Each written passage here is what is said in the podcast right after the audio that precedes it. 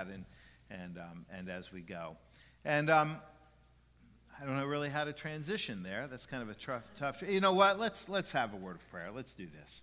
Lord, we, uh, we ask that your spirit would unite us, uh, that we would love each other, that we would see that, that we do seek to be faithful. We want to be faithful to your call upon our lives, but, but that's, that's hard. And, and that demands that sometimes we wrestle with really tough issues. And um, your word tells us to be united in love. And, and I pray that we will be and can be as we move forward in faith. And we ask it here in Jesus' holy name. Amen. Amen. All right, let's, let's take a, a quick shift here this morning. And um, I was sitting down a few weeks ago and I was kind of mapping out my calendar for the next few months, trying to protect days and events and things I need to, to get down. And, and I looked in early in May, I've got a few days that are blocked because I'll be going up to Tennessee. That's when Ryan's semester will end at Middle Tennessee State, and I'll go up and, and help move him down. And uh, as I was doing that, I was thinking about my experience with that last year. And going up and, and picking him up, and this is true at every college campus, from when I was in college to some of you if you went to college and, and on through today. And that is that when students move out and they're, they're getting ready to go home, if you stand outside the dorms, you will find the piles start to accumulate. Piles of things that college students don't want to move home carpet, televisions, appliances, uh, other um, cabinetry and things that they've just decided there's nothing wrong with it. They just don't want to take it home. And so they put it out there, and locals will drive around and they will cherry pick stuff. And there's good stuff to have. I almost took a few things um, when, when, I was, when I was leaving. And, and it just speaks to the fact that, that there's this reality for all of us that in our culture, we live in, in, um, in a throwaway society. We just throw stuff away. There was an article in Time magazine um, that was called, I think it was called The Emerging New Throwaway Society. And it was written in 1955. And it talked about things that we take for granted, the fact that, that nowadays, now again, keep in mind 1955, nowadays people um, blow their nose in tissues and throw them away rather than handkerchiefs that they wash. Or that diapers that are thrown away rather than washed. And some of you kind of remember the days, or maybe did, you know, of, of of, of washing diapers. I can think of nothing less pleasant than washing diapers. Um, and, and shoes, when you used to you know, fix shoes and now you don't. So those are the small. And then now appliances and things, and, and even uh, small appliances, large appliances, TVs. You know, we just don't fix things anymore. We didn't then, we certainly don't now.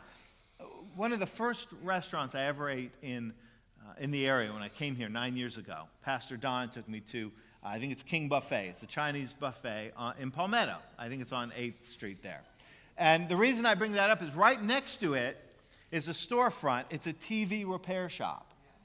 Now, I didn't even think it was still open. Apparently, it is still open. I looked at it. It's the only TV repair shop that I could find in the area. Now, there may be other ones, but I just Googled it.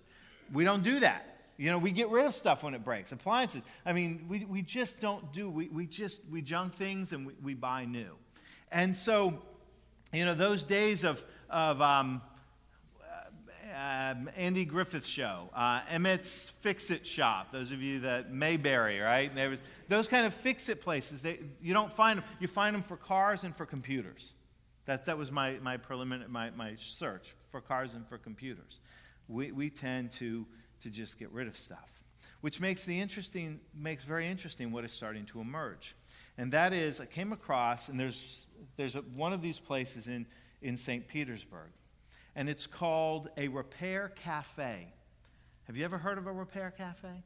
It's relatively new, but there are cafes that are emerging around the globe that have in them tools and do it yourself manuals and books on fixing things. And there are volunteer specialists that will hang out in these places of very kind of skills for, for repairing different things. And the idea is you bring the stuff that we commonly throw away and, and you fix it.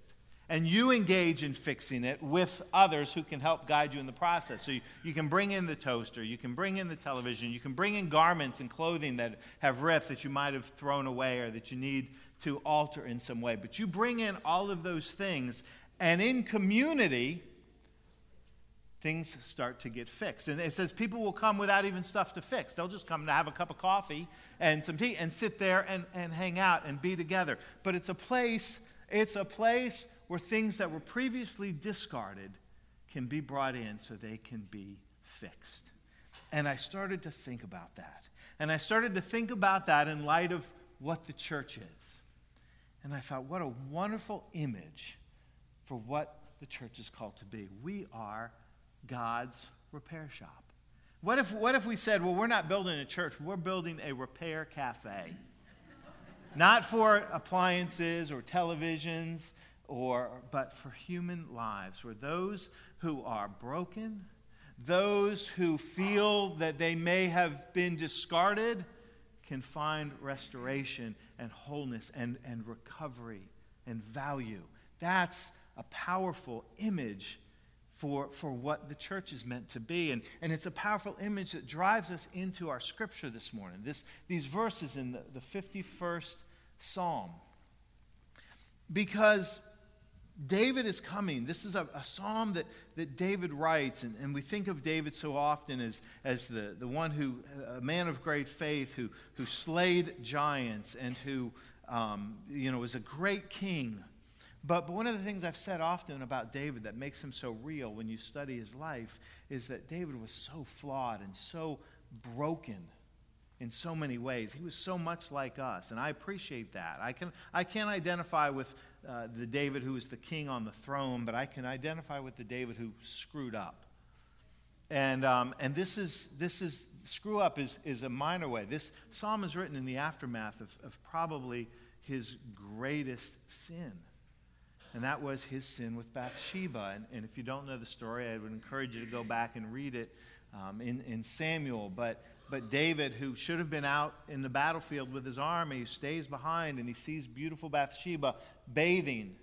And, and he's immediately, he lust. That's all it is. It's lust. But he's the king, and nobody tells the king no. So he calls Bathsheba, and Bathsheba doesn't have any choice. Let me, let me, that's a whole different sermon. But we tend to, we tend to scapegoat Bathsheba. Uh, Bathsheba, understand, this is the king. I don't know what her mindset was, but she did not have a choice here. And so he brings her in and has a relationship with her, and she gets pregnant. And he realizes, uh oh, this is a mess because she's married.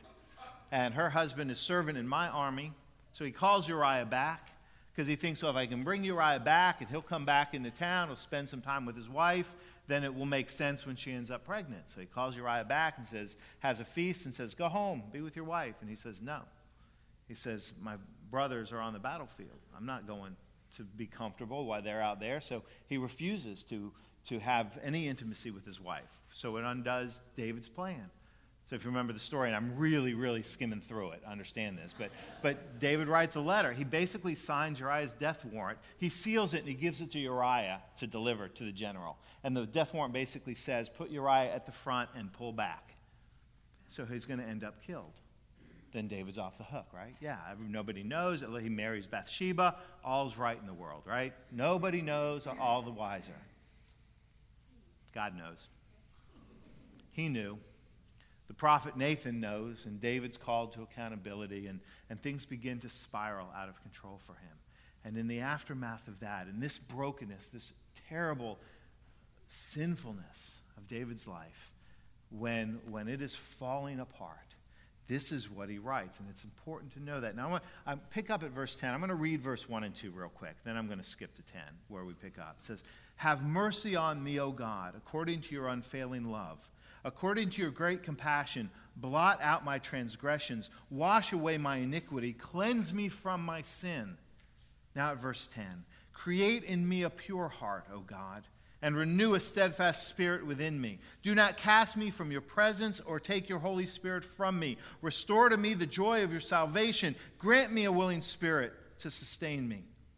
Then I will teach transgressors your ways, so that sinners will turn back to you. Deliver me from the guilt of bloodshed, O God, you who are God, my Savior, and my tongue will sing of your righteousness.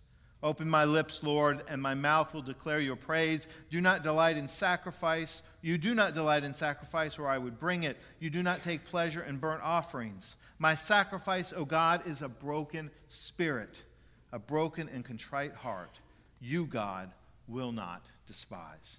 Brothers and sisters, this is the word of God for the people of God. And Lord, friends, let us pray. Lord, that we would come to you open and, and broken and, and transparent and allow your spirit to begin to work in our lives and, and to speak to us your truth and your promises. This is our prayer, and we ask it in the name of Christ Jesus. Amen and amen. So here's the thing what is true of us very often in tangible ways. In that, that throwaway society that we talked about, the fact that we so easily discard things that we don't see any no longer having value or that are going to be an investment of our time and resources to fix and to make valuable or functional again. Those tendencies very often begin to seep out into our lives in other ways. And that is, we can very easily uh, become throwaway people in more significant areas. Rather than appliances or, or, or material possessions, we can very easily discard um, relationships that become hard, uh, whether they're friendships or family or, or marriages. We, we can easily discard integrity or character for ease and for comfort or for personal gain. I mean, there's so many ways that we will just walk away from circumstances, situations, and people that, that we determine are no longer worth the investment of our time and energy. And if our mindset was projected, if that was God's mindset, David knows he's in big trouble. Because David has thrown away in his life, and he's thrown it all away for this momentary gratification with Bathsheba. He's thrown away his integrity, his character. He, he has thrown away um, the sanctity of, of marriage and a commitment that, that he had and that she had to another man. He has thrown away her value and, and her respect and, and, and used this woman, Bathsheba. Uh, he has thrown away this anointing that God has placed on his life as, as king and as a man after God's own heart. I mean, he, his life is in shambles at this point. And if God had the character that most of us have, that I have, let me, let me not even put that on you. Let me tell you, if, if I was God, at this point, David is done. At this point, it'd be like, enough. I mean, what, what more could God have done? I mean, David comes from, from the shepherd to king. He comes from, from seeming um, insignificant to, to the one who, who slays the giant and, and leads the people to this, this prominence. I mean, God had given him everything, and it wasn't enough. And it throws it all away. And, and if I was God, I'd be like, okay, Dave, thanks for trying. Next up. Push him aside. Who's on deck? But what David knows, what David depends upon, what David professes in this psalm is, is the truth for us is that we may be a throwaway people, but God is not a throwaway God. And that God doesn't give up, doesn't quit, doesn't cast us aside quite as easily as we might to one another. And so he comes to God depending not on his worth, but on God's character. And that God is a God of uh, restoration. God's in the repair business. And so he comes knowing that as he, as he professes later in the Psalms, that God is merciful and gracious, slow to anger, and abounding in steadfast love. He, he comes to God knowing he is broken. That's what he says at the very end of that, that the verses that I read at verse 17. That, that's his very language, a broken and contrite heart. He comes broken. And what he seeks is a God who's a God of restoration, a God like Jeremiah would profess, a, God who restores the wounds, who binds and heals the wounds of his people, because David is wounded. By his own actions, he's wounded, and he's wounded others. Or as Joel, the prophet in, in Joel chapter 2 says, the one who restores our days, who gives us those days that we lose, he gives those back. God who makes things, as, as Isaiah would say, that we are our sin is, is red like scarlet, he makes us white as snow. A God of forgiveness, a God of restoration, a God of grace, a God, as the New Testament would say, that in Christ gives forgiveness. David falls upon that knowledge. That promise that God does not cast us aside, that God does not discard us as easily as we might for one another. And, brothers and sisters, that is the start of the good news for us. Because here is the truth. This is not David's story specifically, it's ours. Our sin and our brokenness is different. You know, it may not, and I hope it's not David's story. But, but the point is that, that when we come here today, why, why does Repair Cafe resonate with me so much? Because I know that everybody in here, and I mean you and me, comes here broken. It's just a matter of how visible our brokenness is. I, I say that all the time. Some of us are broken, and, and we get broken in ways that the world can see. And some of us, it's, it's our internal wrestling and the brokenness that, that maybe we can hide better from others. But we all come in need of restoration. And the good news is, no matter what your story is, the good news is, no matter what your, your following is, I mean, if God can restore David as he would, and, and there's consequences for David's actions, that's, again, a different sermon.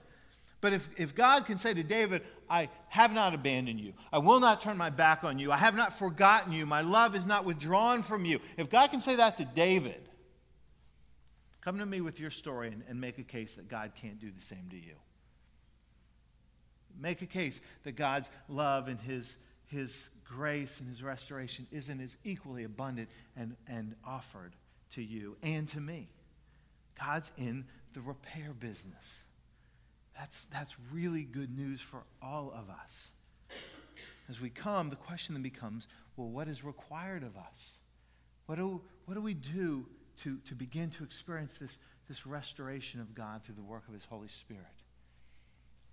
And, and I can't make it any simpler than this. This is what it cost it cost honesty.